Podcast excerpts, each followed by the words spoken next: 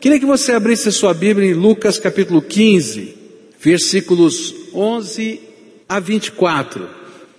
Lucas capítulo 15, versículos 11 a 24. A palavra do Senhor vai nos dizer assim: Disse-lhe mais: Certo homem tinha dois filhos. O mais moço deles disse ao pai: Pai, dá-me a parte dos bens que me toca e repartiu-lhes, pois, os seus haveres. E poucos dias depois, o filho mais moço, ajuntando tudo, partiu para um país distante e ali desperdiçou os seus bens, vivendo dissolutamente. E havendo ele dissipado tudo, houve naquela terra uma grande fome e começou a passar necessidades. E então foi encontrar-se a um dos cidadãos daquele país, o qual o mandou para os seus campos a apacentar porcos. Desejava encher o estômago com as alfarrobas que os porcos comiam e ninguém lhe dava nada. E caindo, porém, em si, disse: Quantos empregados de meu pai têm abundância de pão e eu aqui pereço de fome? Levantar-me-ei e irei ter com meu pai e dir-lhe-ei: Pai, pequei contra o céu e diante de ti, e já não sou digno de ser chamado teu filho. Trata-me como um dos teus empregados. Levantou-se, pois, e foi para o seu pai. E estando ele ainda longe, seu pai o viu e encheu-se de compaixão e correndo lançou-se-lhe ao pescoço e o beijou. E disse-lhe o filho, pai, pequei contra o céu e diante de ti, já não sou digno de ser chamado teu filho. Mas o pai disse aos seus servos, trazei depressa a melhor roupa e vestilha e pondo-lhe um anel no dedo e alpacas nos pés, trazei também o bezerro cevado e matai-o, comamos e regozijemo-nos, porque este meu filho estava morto e reviveu, tinha se perdido e foi achado, e começaram a regozijar-se. Querido Senhor, Nada, absolutamente nada pode ser feito se o Senhor não derramar a tua graça. Tudo depende do Senhor.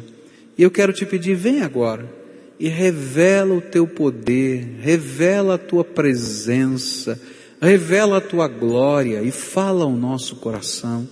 Que nós possamos saber que tivemos um encontro vivo e real contigo, que o Senhor falou conosco que a tua palavra foi aplicada pelo Espírito Santo no nosso coração.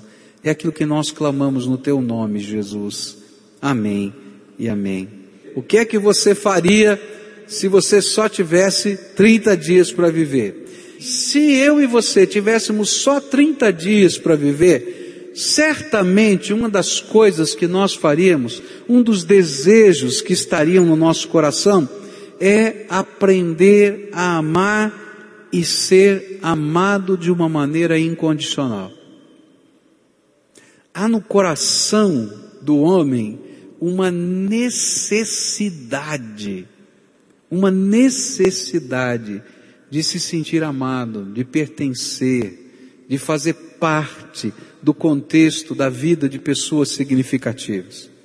Você pode ter o seu trabalho, você pode ter os seus diplomas, você pode ter tudo, mas se você não for significativo para alguém, e se você não trouxer no seu coração alguém significativo para você, tua vida vai estar tá extremamente triste, vazia.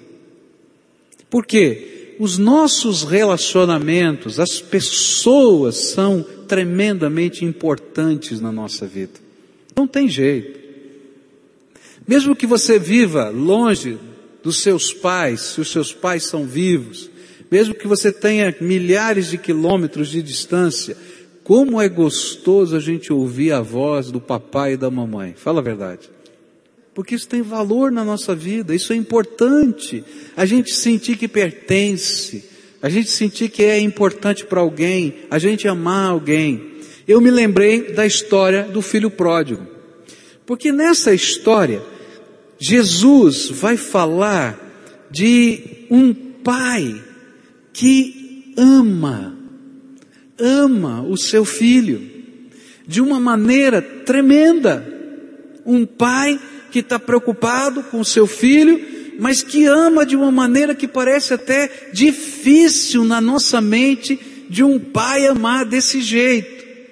E o que a Bíblia vai tentar nos mostrar é que o modelo de amor que eu tenho que aprender, que eu tenho que experimentar, que eu tenho que vivenciar, em todos os contextos da minha vida, ele está focado naquele que é amor, o Deus Todo-Poderoso. Não tem melhor professor do que Deus, porque Deus não ama somente, Ele é amor. A essência da palavra amor vem dele. E o que nós vivemos são meras distorções dessa palavra, desse ser tremendo que é Deus. Mas se eu quero aprender a amar, eu tenho que olhar para cima. E aqui nessa parábola Jesus coloca o amor no contexto da família. E é por isso que essa parábola que mexe com todo mundo. Todo mundo de alguma maneira se sente tocado por essa parábola, porque ela mexe no contexto do lugar mais importante para a nossa existência, o lugar onde a gente pertence simplesmente por existir. O filho mais novo, nessa parábola, ele sai de casa e vai buscar ansiosamente a sua liberdade. E quando a encontra, ele se torna escravo da liberdade que ele tanto buscava. E ele descobre que a liberdade dele virou escravidão. O segundo personagem dessa história, que eu não li hoje, é o filho mais velho. Ele é o certinho que apesar de agir corretamente, ele não sabia viver. Ele vivia oprimido, escravizado por si mesmo, suas angústias, ciúmes e cobranças. Ele tinha tudo para ser feliz, mas ele vivia como um escravo. Agora, a figura central desta parábola é o pai. E esse pai ensina-nos alguns aspectos da personalidade de Deus e principalmente o tipo de amor que ele nos oferece e que gostaria que nós pudéssemos exercitar com as pessoas significativas da nossa vida. Nesse momento em que a figura do pai na sociedade está em crise, quando as crises da família moderna têm enfraquecido e deteriorado o nosso modelo de pai, é hora de a gente procurar referenciais para a nossa própria vida, olhando para cima olhando para Deus. Os nossos pais são o primeiro referencial de Deus para nós. Mas como é que é Deus na qualidade de pai? Que tipo de amor ele oferece? Ele é um pai que marca as nossas vidas com o seu amor. E hoje eu gostaria de apresentar alguns aspectos do amor do Pai eterno que estão retratados nessa parábola e que vão nos ajudar a viver o amor e a desfrutar o amor. Primeiro aspecto do amor do Pai nesta parábola e que para mim mexe com o meu coração vem no versículo 12, onde diz assim: O mais moço deles disse ao pai: Pai, dá-me a parte dos bens que me toca. Repartiu-lhes, pois, os seus haveres. Primeiro aspecto do amor de Deus para conosco é uma coisa tremenda. O amor de Deus é um amor que respeita dolorosamente. O amor de Deus é um amor que nos respeita dolorosamente. Eu não sei o que você sente. Às vezes, como um bom italiano, né, eu leio essa parábola e fico pensando assim, oh Deus, né? Por que que o Senhor deu esse grana para esse moleque? Esse negócio de pedir a herança quando o Senhor está vivo ainda, né? Porque essa é a parábola e dizer, olha, eu tenho um sonho aqui, eu quero a parte da minha herança. Toma aqui, então vai, filho, faz o que você está pensando. Ah, esse negócio está errado aqui. Parece muito complicado para minha cabeça. E humanamente, para mim, isso é difícil demais de entender. Especialmente porque no contexto de uma família, se um filho viesse com uma proposta dessa, o pai ia ouvir com dor o que aquele filho estava falando o pai ia ouvir com temor no coração o que o filho estava falando. Os sonhos de liberdade do seu filho gerariam no coração desse pai insegurança. Porque um pai conhece o seu filho. Você já pensou na tua família? Digamos que você tivesse só uma casa. Tá? Esse é o cenário. Você tem uma casa. Essa é a tua fortuna. E aí o seu filho dissesse assim, ô papai, o negócio é o seguinte, eu tenho um sonho, eu vou para Paris, e eu vou ser pintor. E eu vou ser um famoso pintor lá em Paris. Mas eu preciso que o senhor venda a casa e me dê a metade desse valor, porque no futuro essa casa vai ser minha do meu irmão. Então o senhor me dá metade do valor da casa, que eu vou pegar isso daqui e vou investir no meu sonho. Eu vou para Paris e vou ser pintor. E aí o pai estivesse olhando para o filho e pensando assim, filho, você não sabe nem falar francês. Filho, você nunca pegou numa aquarela. Você nunca fez um curso sequer para saber se você sabe, tem habilidade para pintar aqui no Brasil. Filho, o teu sonho pode ser um sonho maravilhoso para daqui a pouco, mas vamos construir alguma coisa. Não, pai, você não está entendendo. O meu sonho precisa acontecer agora. Eu tenho pressa. Eu vou dizer para você. A minha tentação era dizer, então vai, se vira. Eu não vou vender a casa coisa nenhuma. Eu não sei o que você ia dizer, mas eu estou falando o que eu diria. Aí, o pai dessa parábola pega o valor todo e divide e entrega na mão do filho. E me parece algo inconcebível completamente inconcebível. Eu imagino a dor com que ele fez isso. Eu imagino o coração do pai olhando para o filho e dizendo: Filho, você está achando que a sua turma é sensacional, é o máximo, e você está entrando no jogo, na ideia da sua turma, mas não é isso a vida.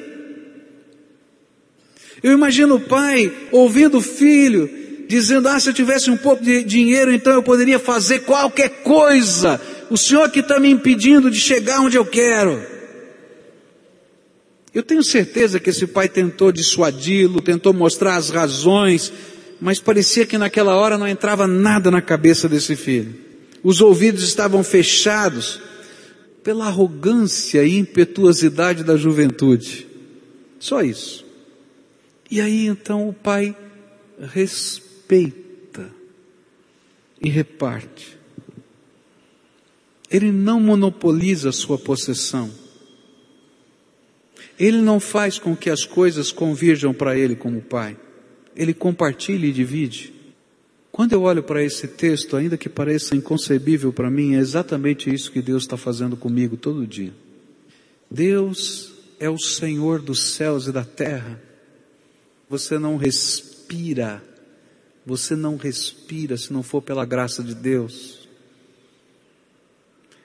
Que no momento em que você morrer, a Bíblia diz que esse teu corpo, a tua alma param de funcionar, a alma como fonte das emoções da vontade, mas o espírito que faz esse corpo e essa alma funcionarem foi emprestado, ele volta para Deus e presta contas a Deus. Você nem tem vida se Deus não derramar graça sobre você. Se você está respirando hoje é porque Deus derramou uma graça sobre você. E de repente eu sou esse filho, você é esse filho. E a gente está dizendo para Deus, Deus, me dá a minha vida. e se o Senhor me der a minha vida, e se eu tiver um pouco de saúde, força de vontade, eu resolvo qualquer coisa. Se eu puder trabalhar, tiver saúde, força de vontade, eu me viro. Eu quero ser dono do meu nariz, Deus. E aí a gente sai para a vida. E não entende que se a gente está respirando, é por causa da graça de Deus.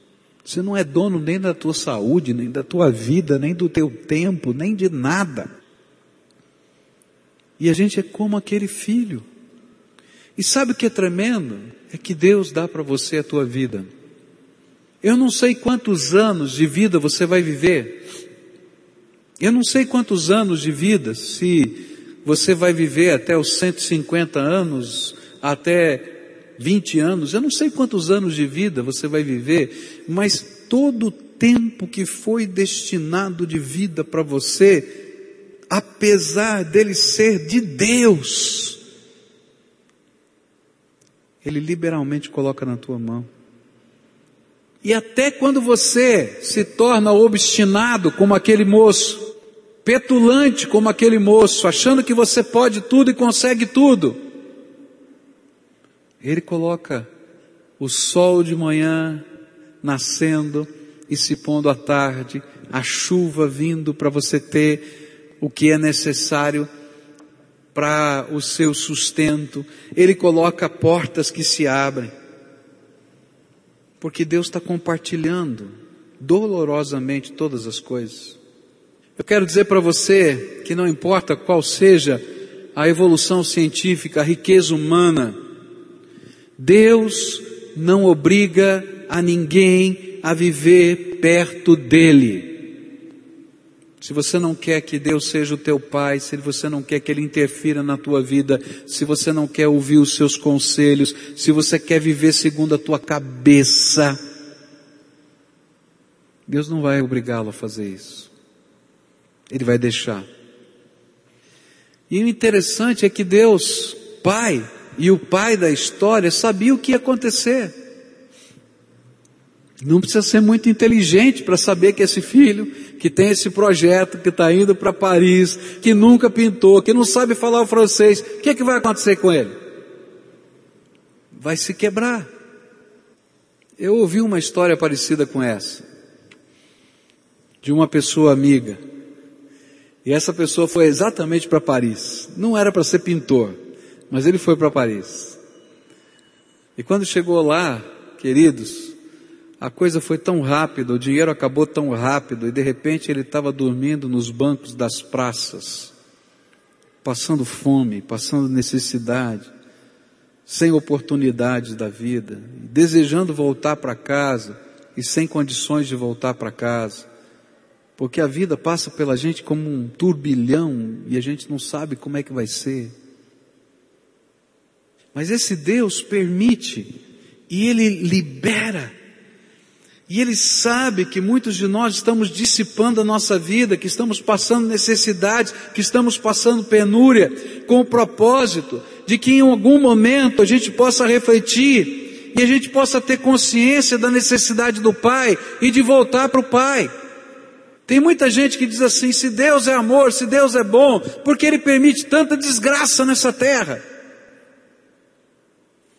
E um dia estava um barbeiro cortando o cabelo, e o cara na cadeira era um crente muito fiel, e o barbeiro cortando o cabelo e disse assim: Escuta, mas como é que você consegue crer em Deus? Como é que você consegue? Olha, é tanta desgraça, e passou bem na frente da barbearia, um senhor todo maltrapilho, cabelo todo encaracolado, carrapichado. Ele disse: Olha lá o homem, olha lá o homem, como é que Deus permite uma desgraça dessa nessa terra? E aí aquele senhor sentado ali na cadeira, conversando, olhou para ele e disse assim: O senhor se considera um bom barbeiro? Ele disse, claro que me considero, e eu acho que você também, senão você não estava aqui sentado na minha cadeira. Mas o senhor é um bom barbeiro? Claro que eu sou um bom barbeiro. Como é que o Senhor permite um homem andar com aquele cabelo todo encarrapichado desse jeito? Ele disse, mas ele não é meu cliente, ele nunca sentou na minha cadeira. E ele olhou para esse barbeiro e disse assim: é a mesma coisa com Deus. Tem muita gente que nunca sentou na cadeira de Deus e nunca quis ser servo do Senhor, nem filho desse Pai tremendo. E não se submete à tesoura de Deus, que tem que cortar às vezes algumas coisas. Não se submete à lavagem de Deus para limpar a nossa sujeira e nem a colocação de um novo paramento, uma nova roupa para a glória do Senhor. Queridos, A mesma coisa que aconteceu com aquele filho jovem na história do filho pródigo é o que acontece na minha vida, na sua vida. Eu sou esse filho que estou dizendo para Deus que eu quero viver do meu jeito. Agora Deus me libera para que eu possa descobrir pela minha própria vida que sem Ele eu não sou nada, que eu não tenho como viver. Sabe por quê? Porque Deus permite que nós sejamos lixados pelas nossas decisões. Tem muita gente sendo lixado na vida por causa das suas decisões. E Deus escreve verdades em nós através das próprias circunstâncias da nossa vida. E a minha pergunta para você é: o que é que Deus tem tentado ensinar, deixando você ir e viver do teu jeito? Não obrigando você a estar na casa de Deus, nem ter compromisso com Ele, te dando a liberdade de ir e vir o que, que Deus está tentando te ensinar através das marcas que Ele está permitindo que surjam na tua vida? Agora você sabe o que eu acho tremendo? É que Ele está sempre pronto a juntar os caquinhos que nós mesmos quebramos e destruímos com a nossa pretensão de independência. E eu tenho conhecido tanta gente, tanta gente, que está precisando que o amor do Pai junte os caquinhos gerados pela sua autossuficiência.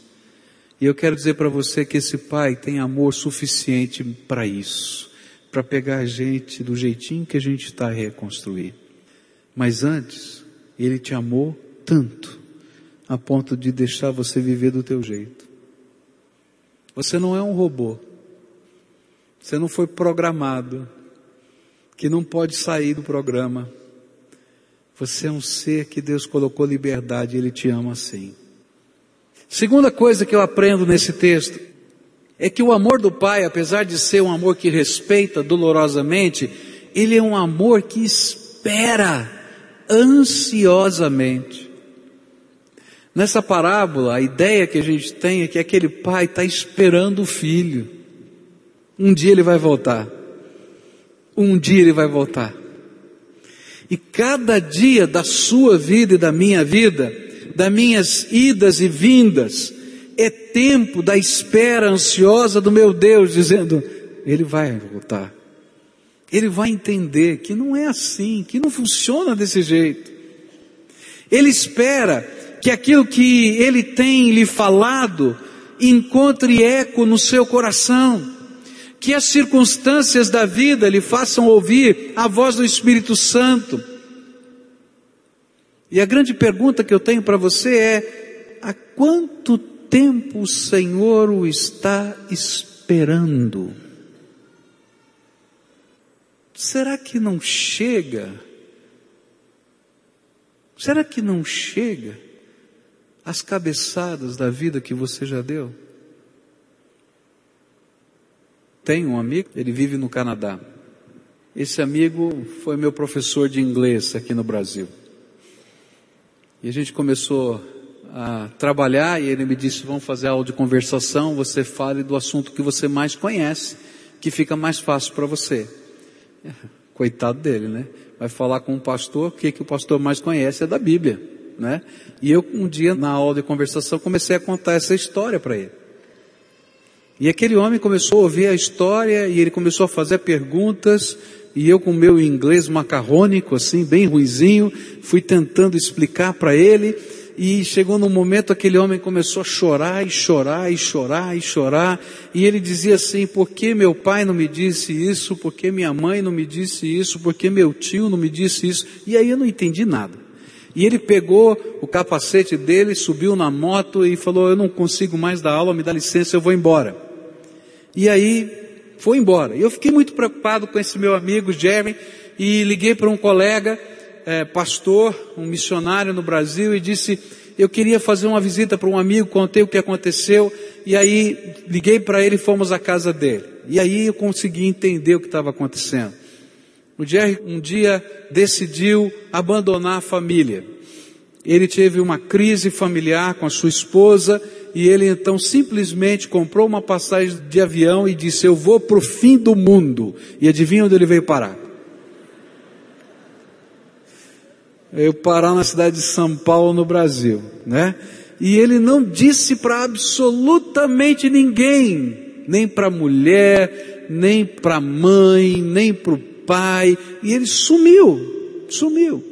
E de repente ele estava aqui no Brasil, a vida dele completamente enrolada, a história muito comprida, muito complicada, e está lá o Jerry um dia né, no gabinete pastoral de um pastor, contando para ele a história do filho pródigo. E dizendo que Deus tinha algo para fazer na vida dele. E foi tremendo. Quando ele contou toda a sua história, aquele colega pastor apresentou Jesus como o Senhor que salva e que restaura. E ele então, naquele dia, decidiu escrever uma carta para o pai e para a mãe dele, dizendo: Estou vivo, estou aqui no Brasil, na cidade de São Paulo, esse é o meu endereço, o meu telefone. E as coisas de Deus são tremendas, né? As coisas de Deus são tremendas. A mamãe recebeu a carta e disse assim: Filho, estou feliz de saber que você está em São Paulo, que você está no Brasil. Estou feliz de saber que você está vivo, porque a gente não tinha história nem paradeiro seu. Nessa altura, a esposa dele já tinha se divorciado e já tinha se casado com uma outra pessoa, porque já havia passado muito tempo. E a mamãe dele escreveu assim: Mas enquanto eu lia sua carta, algo me dizia que você precisa voltar para casa e que você não tem recursos para voltar. E se eu te oferecesse os recursos, você não aceitaria. Porque eu sei que você é muito orgulhoso. Então eu quero dizer para você que eu fiz uma ordem de pagamento no valor de tantos dólares para você comprar uma passagem e vir para casa. E ela continuou escrevendo assim: Eu sei que você vai dizer que é inverno e que você não tem roupas de inverno, porque lá no Canadá faz muito frio no inverno. Mas se você quiser voltar para casa, eu vou estar esperando você no aeroporto com todas as roupas de inverno que você precisar mas por favor, volte para casa. E quando aquele moço leu aquela carta, ele começou a chorar. E ele escreveu para a mamãe: Eu vou voltar para casa, mas eu vou pedir para a senhora aguardar alguns meses. Eu preciso resolver algumas coisas. E o que ele queria resolver era o seu batismo. E ele se batizou numa igreja de fala inglesa ali em São Paulo. E ele então organizou a sua vida, deu seu testemunho para todo mundo e foi para casa. E aconteceu exatamente isso. Ele chegou lá, a mamãe estava aguardando no aeroporto, com tudo que ele precisava. E ele me escreveu depois dizendo, Pascoal, você não sabe, eu não sabia, mas o papai está doente, está com câncer. E Deus me trouxe para casa para ficar com ele até o último momento. E ele então depois me escreveu, logo depois da morte do seu pai, eu tive o privilégio de falar de Jesus que transformou a minha vida, papai. E ele recebeu Jesus como Senhor e Salvador da sua vida nos meus braços antes de morrer. E um dia ele me escreveu uma outra carta e disse: Agora eu tenho que resolver um problema sério. Eu vou falar com a minha ex-mulher. E marcou uma entrevista com a ex-mulher e o novo marido dela. Você pode imaginar? E ele chegou lá e disse: Olha, eu não vim aqui para criar problemas. Eu não vim aqui para atrapalhar a vida de vocês. Eu vim aqui para olhar nos olhos de vocês, especialmente no seu, e dizer: Eu fui um cafajeste. Não se faz o que eu fiz, abandonar você sem nenhuma palavra, sem dar notícia, sem saber se você, você saber se eu estava vivo ou morto. Não é digno de um homem o que eu fiz. Mas um dia Jesus me encontrou lá no Brasil, transformou meu coração e disse que eu tinha que voltar para casa para dizer para as pessoas que eu magoei que eu estava errado e que eu quero começar uma nova vida. Eu não quero atrapalhar a vida de vocês, mas eu quero dizer que eu não quero mais ser o Jerry que eu era antes, porque eu quero ter uma nova vida.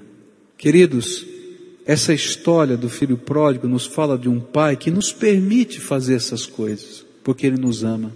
Mas a história de um pai que espera ansiosamente que a gente tenha coragem de voltar para casa. De deixar Ele começar a trabalhar a nossa vida. Um amor que eu não consigo entender, um amor que não passa pela minha cabeça, mas um amor verdadeiro, um amor que restaura, um amor que transforma a nossa vida. E quando eu leio essa história, descubro que uma terceira característica desse amor é que esse amor é capaz de reconhecer o seu filho em qualquer circunstância, em qualquer situação da vida. O verso 20 diz assim: Levantou-se, pois, e foi para o seu pai. E estando ele ainda longe, o seu pai o viu, encheu-se de compaixão e correndo lançou-se-lhe ao pescoço e o beijou. Você pode imaginar como que aquele filho estava diferente de quando saiu de casa? As marcas da vida ficam na gente. Você já olhou um álbum de fotografia? É engraçado, né?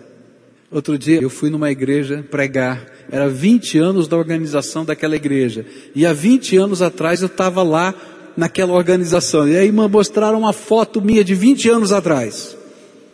É engraçado.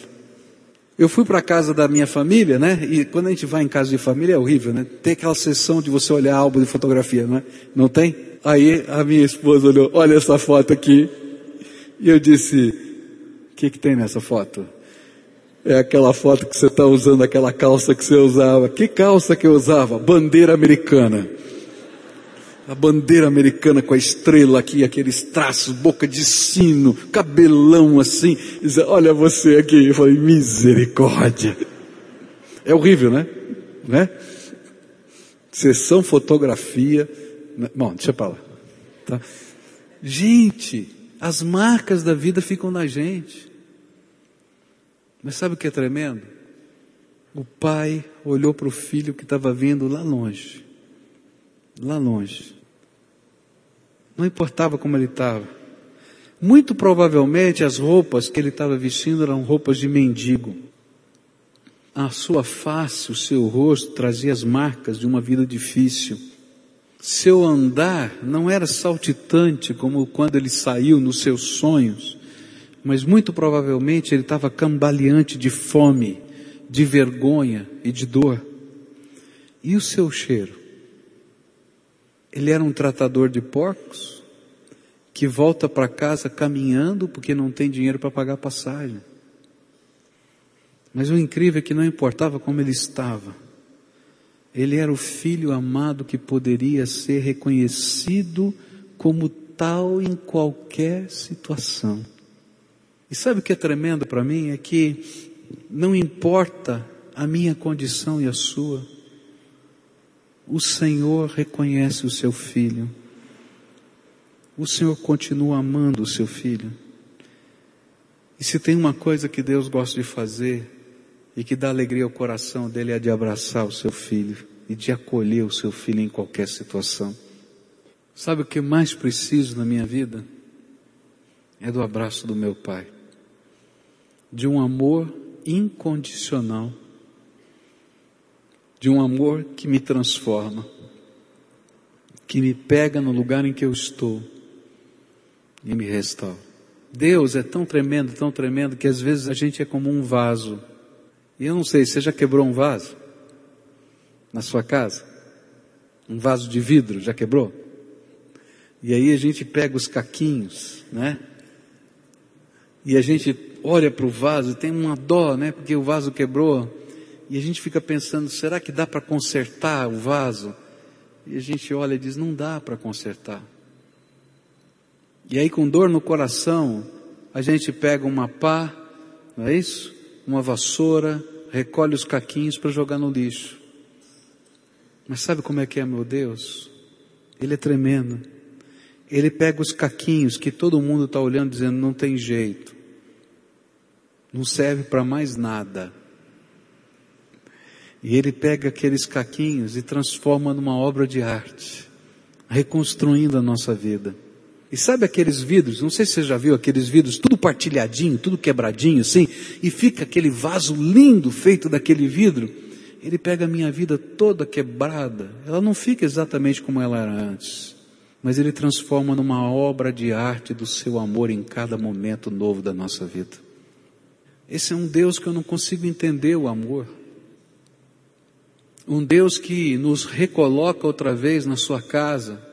E aí, enquanto aquele filho está dizendo, pai, eu pequei contra o céu e contra ti, não sou mais digno de ser chamado teu filho, me considera como um dos trabalhadores da sua casa.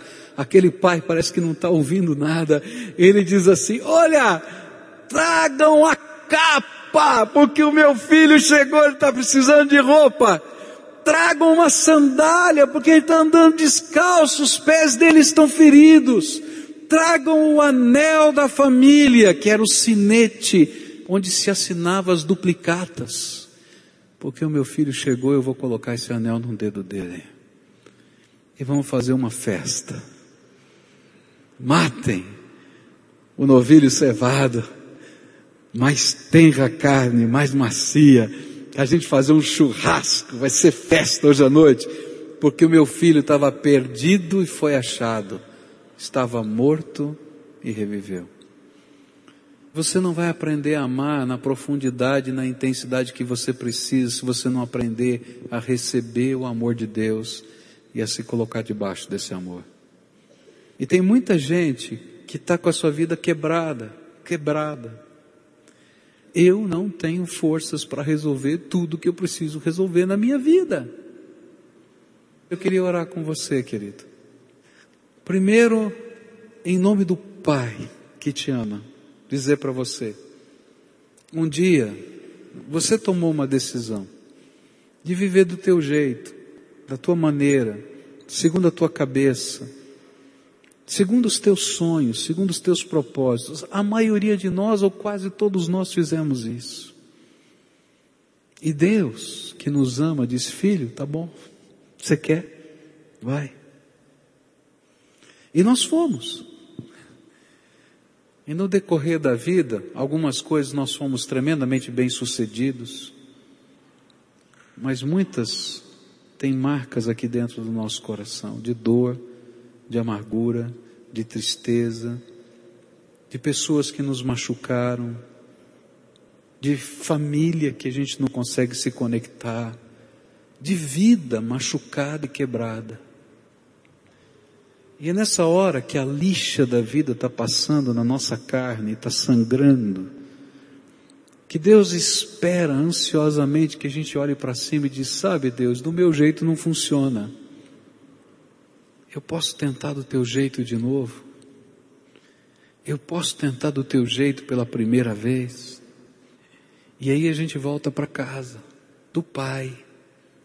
A gente volta machucado, quebrado, caquinho para tudo quanto é lado. Mas Deus começa uma obra tremenda de restauração na nossa vida.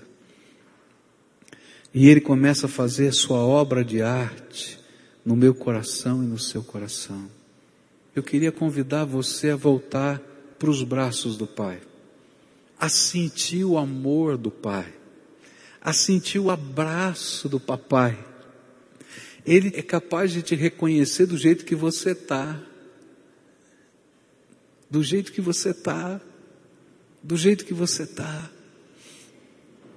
E é interessante que às vezes o jeito que a gente está, que deveria ser o melhor momento da nossa vida, às vezes é o pior momento. Às vezes a gente tem um monte de sonhos, a gente corre atrás dos sonhos, até a gente chega neles, mas eles não preenchem o nosso coração. E a gente continua quebrado. Sabe o que você precisa? Do abraço do papai do céu. Esse era o jeito que o papai e a mamãe me falavam de Deus. Você vai orar para o papai do céu? E a minha mente registra isso dos tempos de criança. O papai do céu é aquele que me ama, do jeito que eu sou, e que quer reconstruir a minha vida para a glória dele, do jeito da eternidade. queria orar com você que está precisando do abraço do Pai, está precisando voltar, está precisando de um amor que seja capaz de pegar os caquinhos e reconstruir outra vez, que está precisando de alguém que te reconheça e trabalhe na tua vida outra vez. Porque a vida já te mostrou aquilo que esse homem já descobriu. Ninguém dá nada. E se você ganhou alguma coisa é por causa da graça de Deus, porque ninguém dá nada. A graça de Deus é que está trabalhando na nossa vida. Se você é essa pessoa a quem o Espírito Santo de Deus está falando, eu queria orar por você. Eu vou explicar muito bem o que eu vou fazer. Eu quero convidar você que quer entregar a sua vida, e eu vou usar uma expressão estranha, com casca e tudo, porque tem uns de nós que somos casquetos. Você entende? Casca dura, aqueles caras durões assim, com casca e tudo, para Jesus transformar e que você quer o abraço do Pai, que você quer e que precisa que Ele transforme a tua vida. O que você precisa são de novos valores, de novas perspectivas, que só o amor de Deus pode fazer. Você talvez diga, mas pastor, tem um monte de coisa para eu acertar na minha vida que eu não tenho poder nem força para acertar.